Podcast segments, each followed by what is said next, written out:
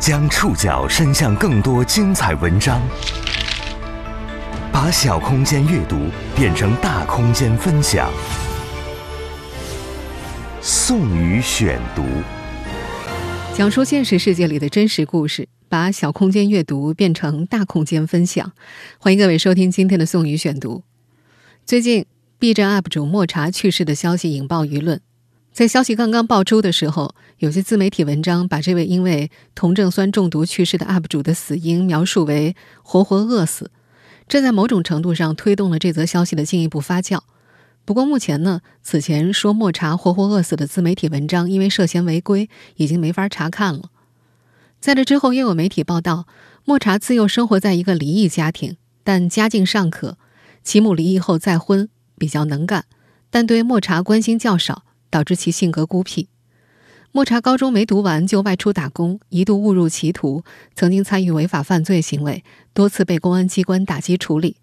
当地一名接近案情的知情人士说：“莫茶之死更多的是家庭悲剧。”于是又有声音说：“莫茶的身世远比网络传言更复杂。”这两天呢，我们的线上平台也收到了很多希望我们聊聊这位 UP 主故事的私信，但是因为截止目前，除了各种各样的网络热帖之外，还没有更多关于莫茶的权威采访和深度报道，所以我们还是先等一等，等各种网络烟尘沉淀一下，等真相慢慢露出真容以后，再看能不能找机会聊聊他的故事。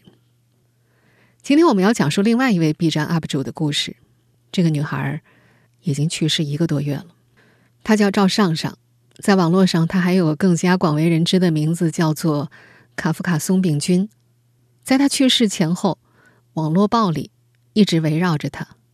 他是网络暴力的受害者，不过某种程度上，他的一些言行也在一些网络暴力的形成过程当中起到了推波助澜的作用。松饼君曾是 B 站知名 UP 主，二零二零年十二月十号死于肺癌，年仅二十五岁。死讯传播到网上。很多人在他生前发的最后一条微博下留言，表达着震惊、惋惜和怀念，但也有少数恶意评价夹杂其中，显得尤为刺眼。比如有一条热评说：“开个香槟，意思是庆祝他终于死了。”在这个女孩生前，诅咒她去死的声音一直没消停过，说了很多，呃，反正很恶毒的话，其中不乏就是问我怎么不去死啊。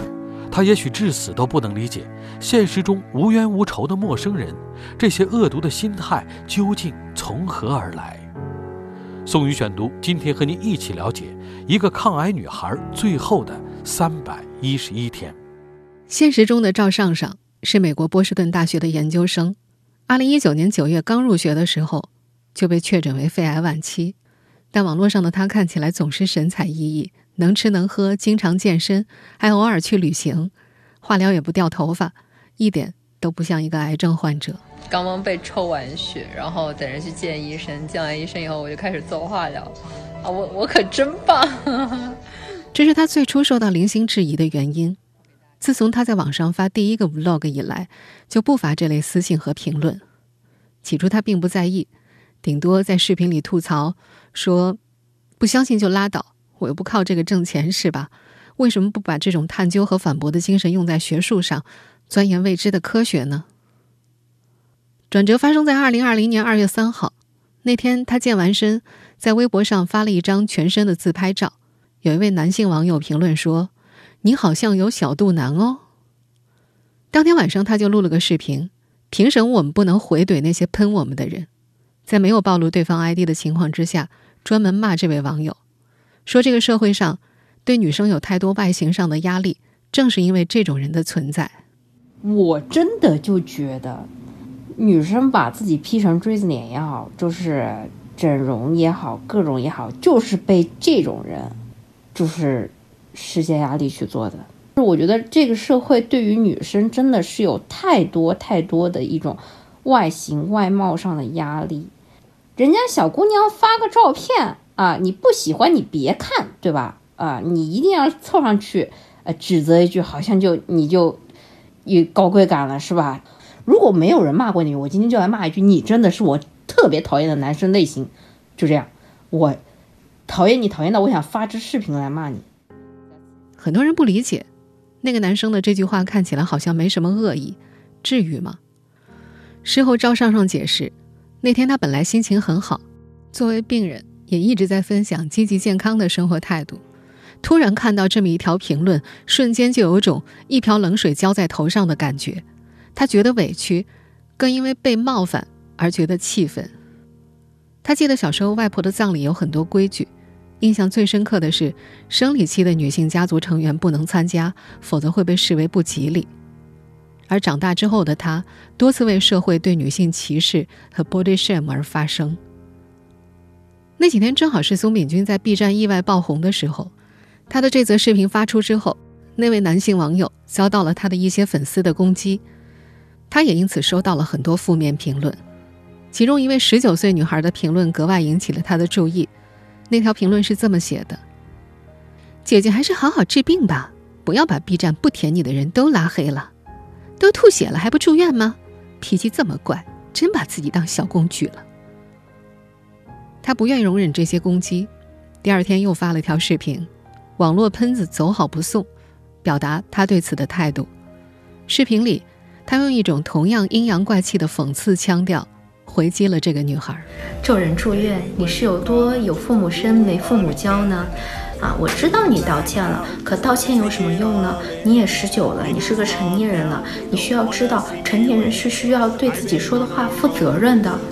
说出口的话，就要有不被原谅的准备呢。”因为对方说已经消耗，他把对方的 ID 直接给挂了出来。其实，在发这条视频的时候，那个女孩就已经在松炳军粉丝的围攻之下道歉，并且消耗了。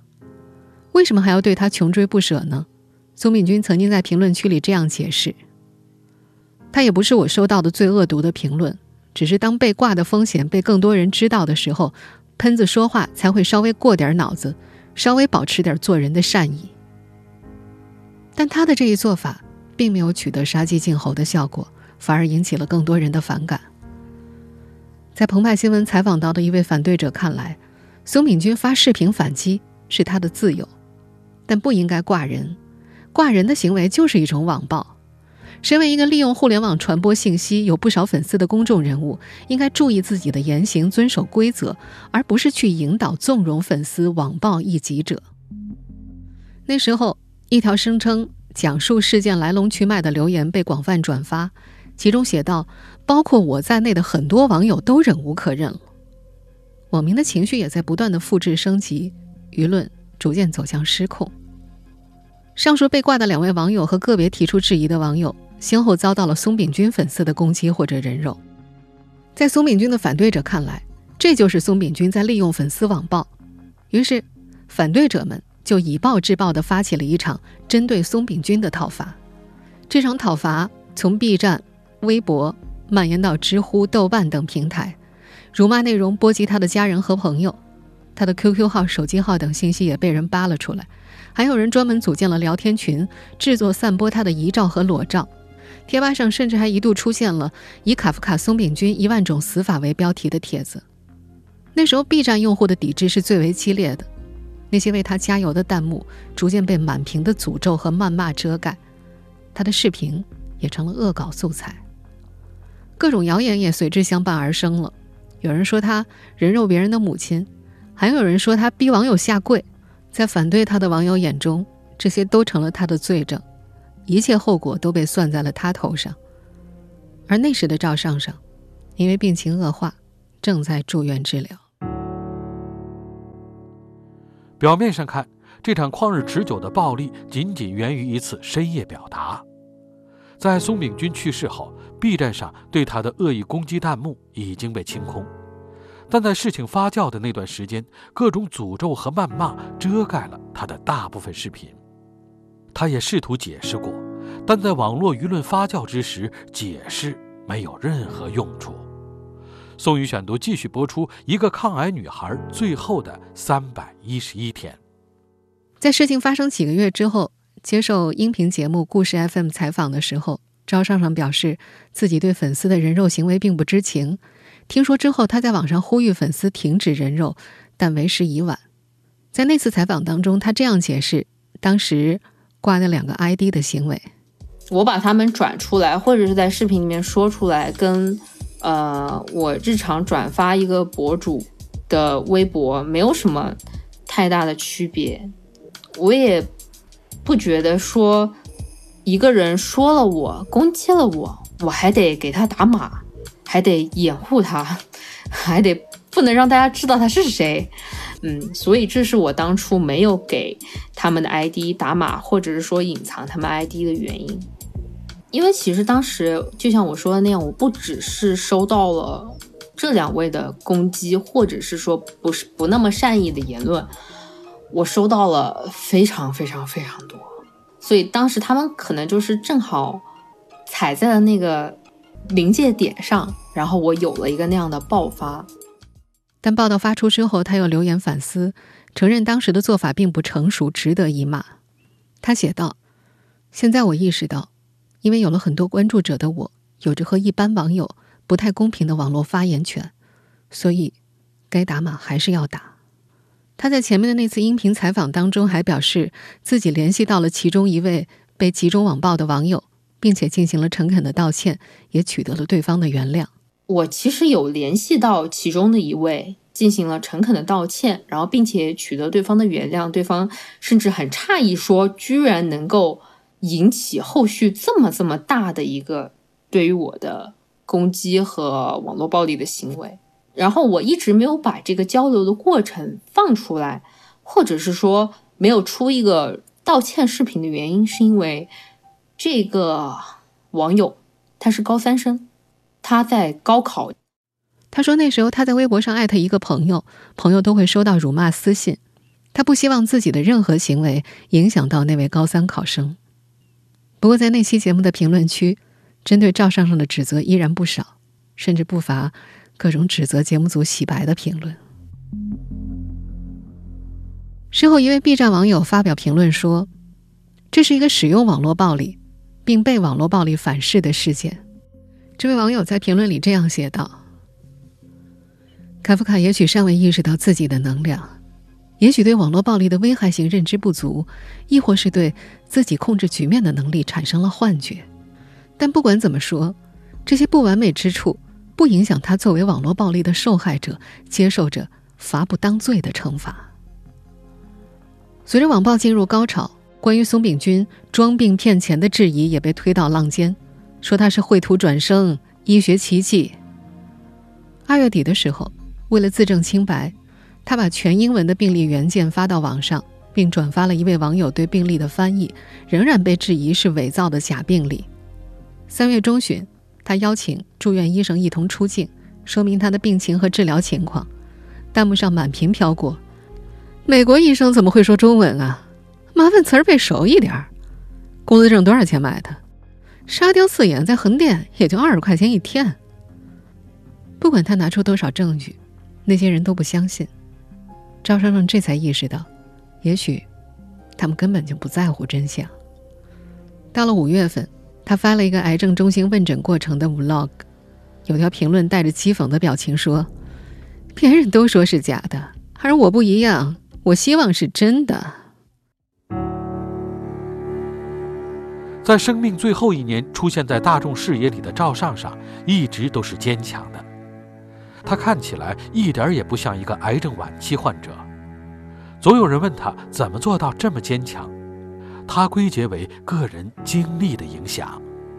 宋宇选读继续播出一个抗癌女孩最后的三百一十一天。在查出肺癌之前，热衷健身的赵尚尚从来没有感觉任何不适。除了偶尔的咳嗽。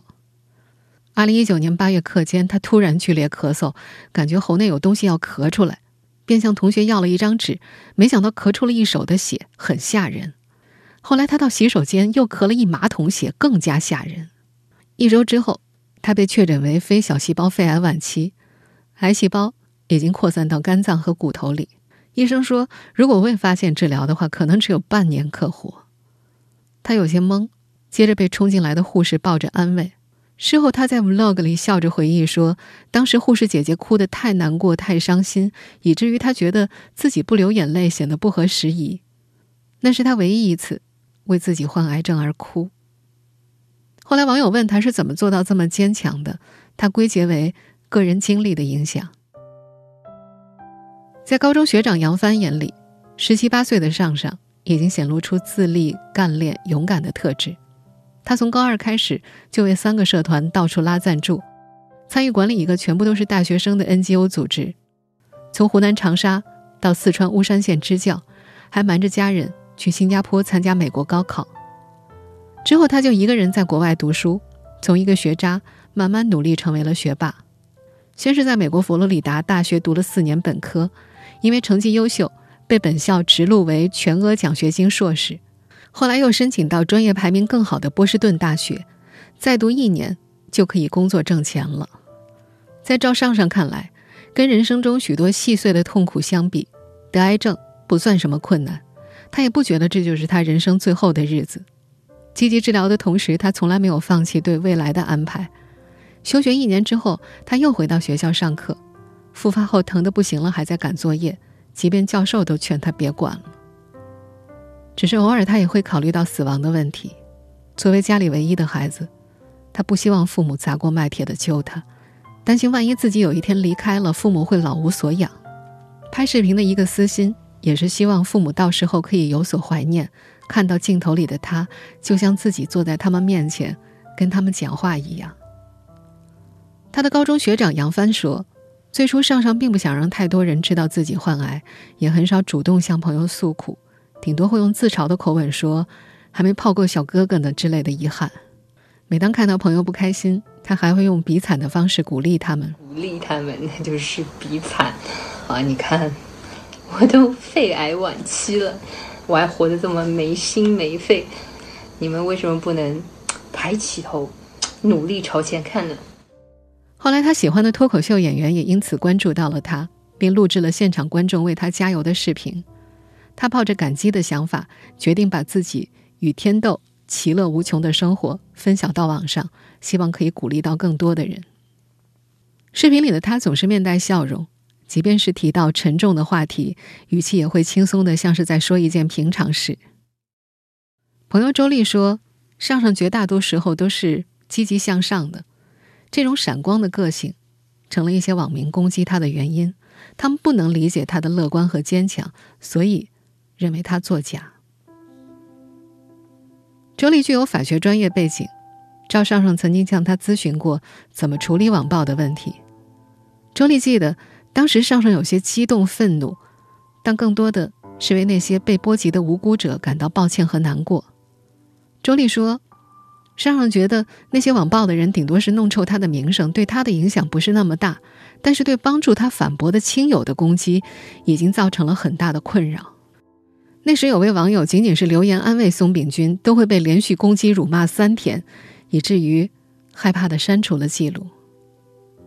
赵尚尚曾经考虑过起诉网暴者，但周丽告诉他，这方面的诉讼无论在哪个国家取证都是比较漫长的，对当事人的生活影响都比较大，而且他人在美国，要在国内诉讼更是难上加难，对他的身体没有任何好处。尚尚听完之后说。会再考虑一下。后来他确实放弃了维权，大概也有一些不甘心吧。在周丽看来，赵尚尚是一个自我意识很强的年轻女性，不像一般人那样被人欺负之后忍气吞声，因为她的不屈服和反抗，暴力变得越来越强烈长久。朋友们都劝她不要理那些人，也不认同她晒病历、泄露隐私的做法。朋友们觉着。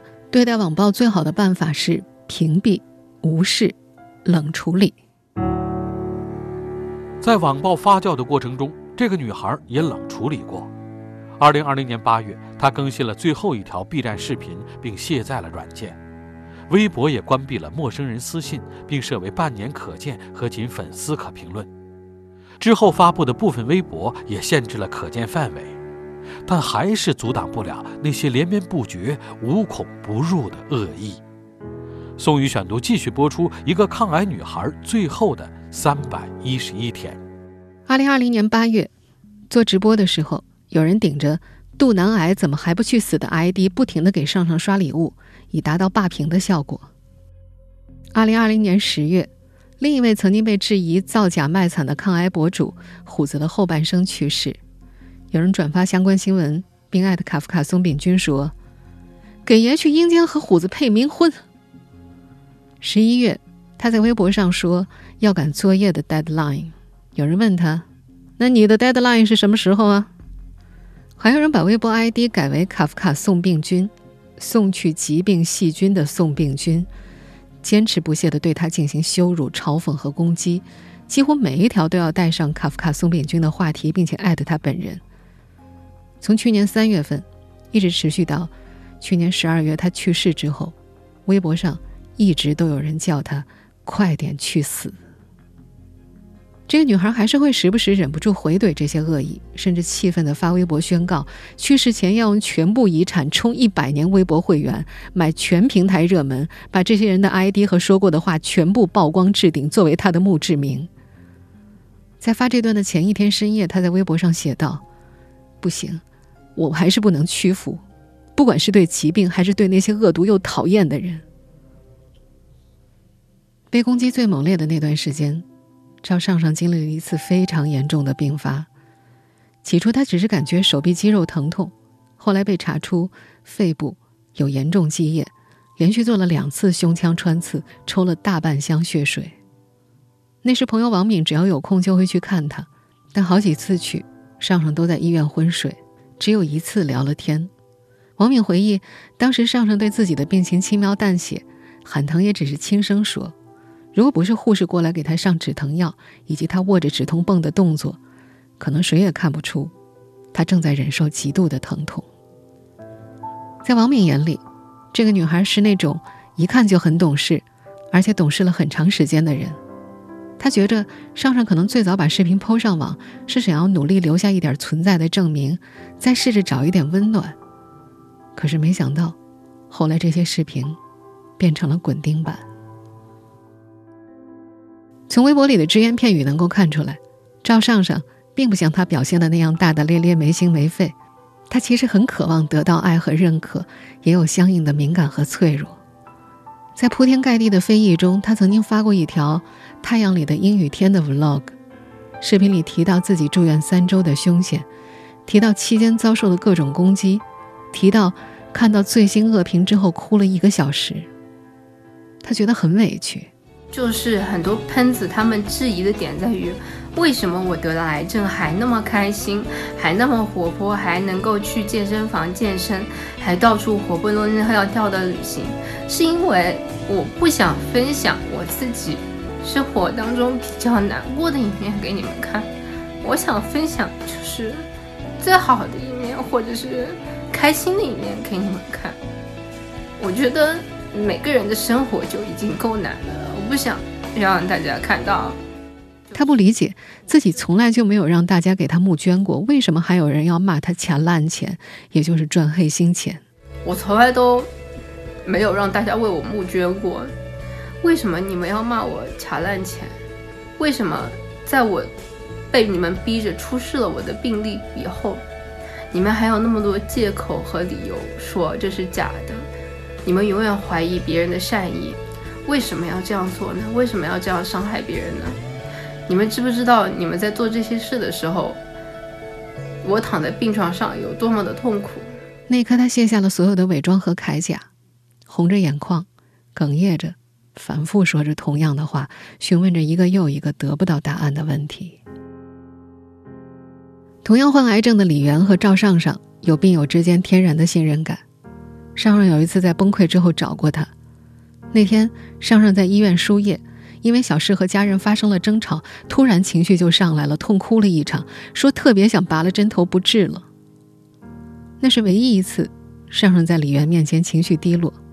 大多数时候，尚尚的积极明亮会感染鼓励到李媛。李媛说：“我比他轻得多呀，我有什么理由整天以泪洗面呢？”有时候，赵尚尚努力散发出来的光芒，会让人不知不觉忽略了她处境的凶险。实际上，确诊以后，这个女孩的身体一直不太稳定，总是好一阵坏一阵。在她身体最坏的时候，那些来自陌生人的恶意咒骂，更如同刀剑一样，一句句扎进他心里。宋宇选读继续播出一个抗癌女孩最后的三百一十一天。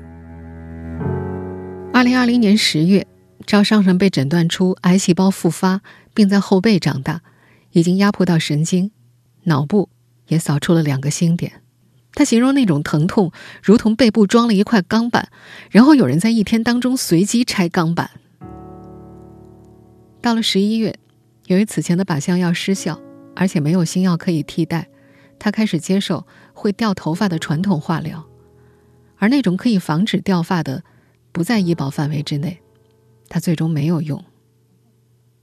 在反复住院的过程当中，他变得虚弱、呕吐不止、大量出汗，意志力和精神力一点点被消耗。他在微博上说：“我还是蛮怕的，因为疫情，医院基本不允许探视。”被送进 ICU 那天，他第一次主动给朋友王敏发信息，问能不能进来医院看他。王敏回复说正在开会，来不了。后来王敏想，上上应该是慌了，或者情况不好。第二天，这个女孩从 ICU 转回了普通病房，所有人都以为她又逃过了一劫。到了十二月九号，躺在病床上的她，更新了最后一条朋友圈。我可能再也见不到你了。一天后，他永远离开了这个世界。很多人感慨，最终他以死证明了自己的病。然而，这种证明在他死后仍然汹涌的网络暴力之下，显得尤为无力而悲哀。有人拍手称快，说：“死得好，终于下地狱了，开香槟庆祝。”而还有人用同等方式反击此前质疑过松炳军的人，要求他们道歉。一片混沌当中，另一场关于正义的讨伐又开始上演。期间，上上的高中学长杨帆翻出八年前的一篇旧文，发在了自己的公众号上。那是十七岁的赵尚尚发表在《潇湘晨报》上的一篇关于网络暴力的视频，在结尾。这个当时的高中女生写道：“网络暴民在言论越来越自由、精神越来越包容的互联网时代，到底缺少了什么？也许他们缺少的是真正的正义之心和探求真相的精神吧。”那么，正在收听节目的你觉得，是什么导致如今的网络暴力越来越频繁？是什么让一个陌生人对另一个陌生人可以轻易的恶语相向？又是什么让陌生人之间的评价一步一步滑向恶毒的深渊呢？你觉得，我们自己又能为改变这样的网络环境做些什么呢？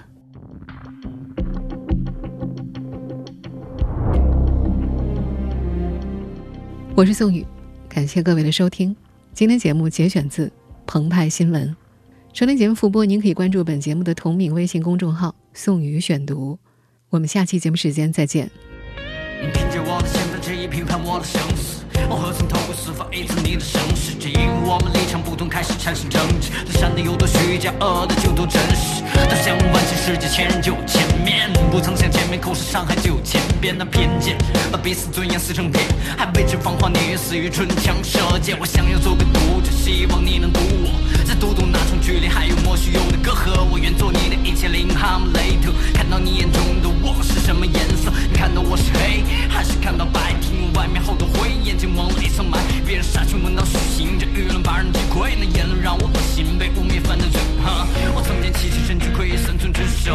只想在千里之地崩塌，是否会有自责？隔着屏幕死者，化身正义使者。最可怕的恶意，却能逼着道德。谁点燃了蓝烟，加入舆论狂欢？谁又倒在这片虚拟？战场里，凶器藏在字里行间，你我冷眼围观。那天励志落幕，罪恶闻升起。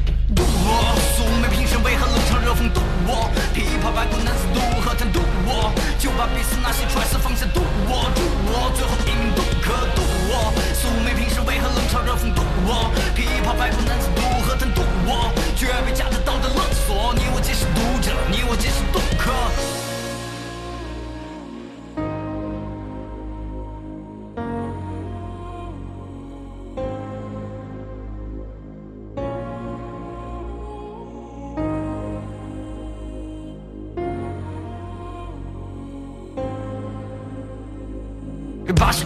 一心初心，只需一人口，不肆意审判别人的键盘紧紧握着手，你无药可救。你是深渊太久，一边的人与意愿开始随波逐流，都在骂，对文字不再敬畏，都害怕。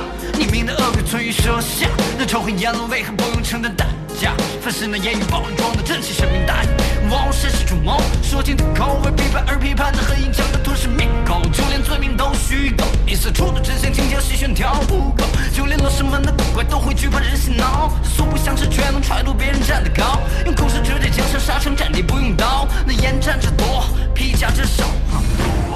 素昧平生为何冷嘲热讽度？琵琶白骨难自度，何曾度？就把彼此那些揣测放下赌注，最后一命都毒我。素昧平生为何冷嘲热讽度？琵琶白骨难自度，何曾度？却被假的道德勒索，你我皆是读者，你我皆是渡。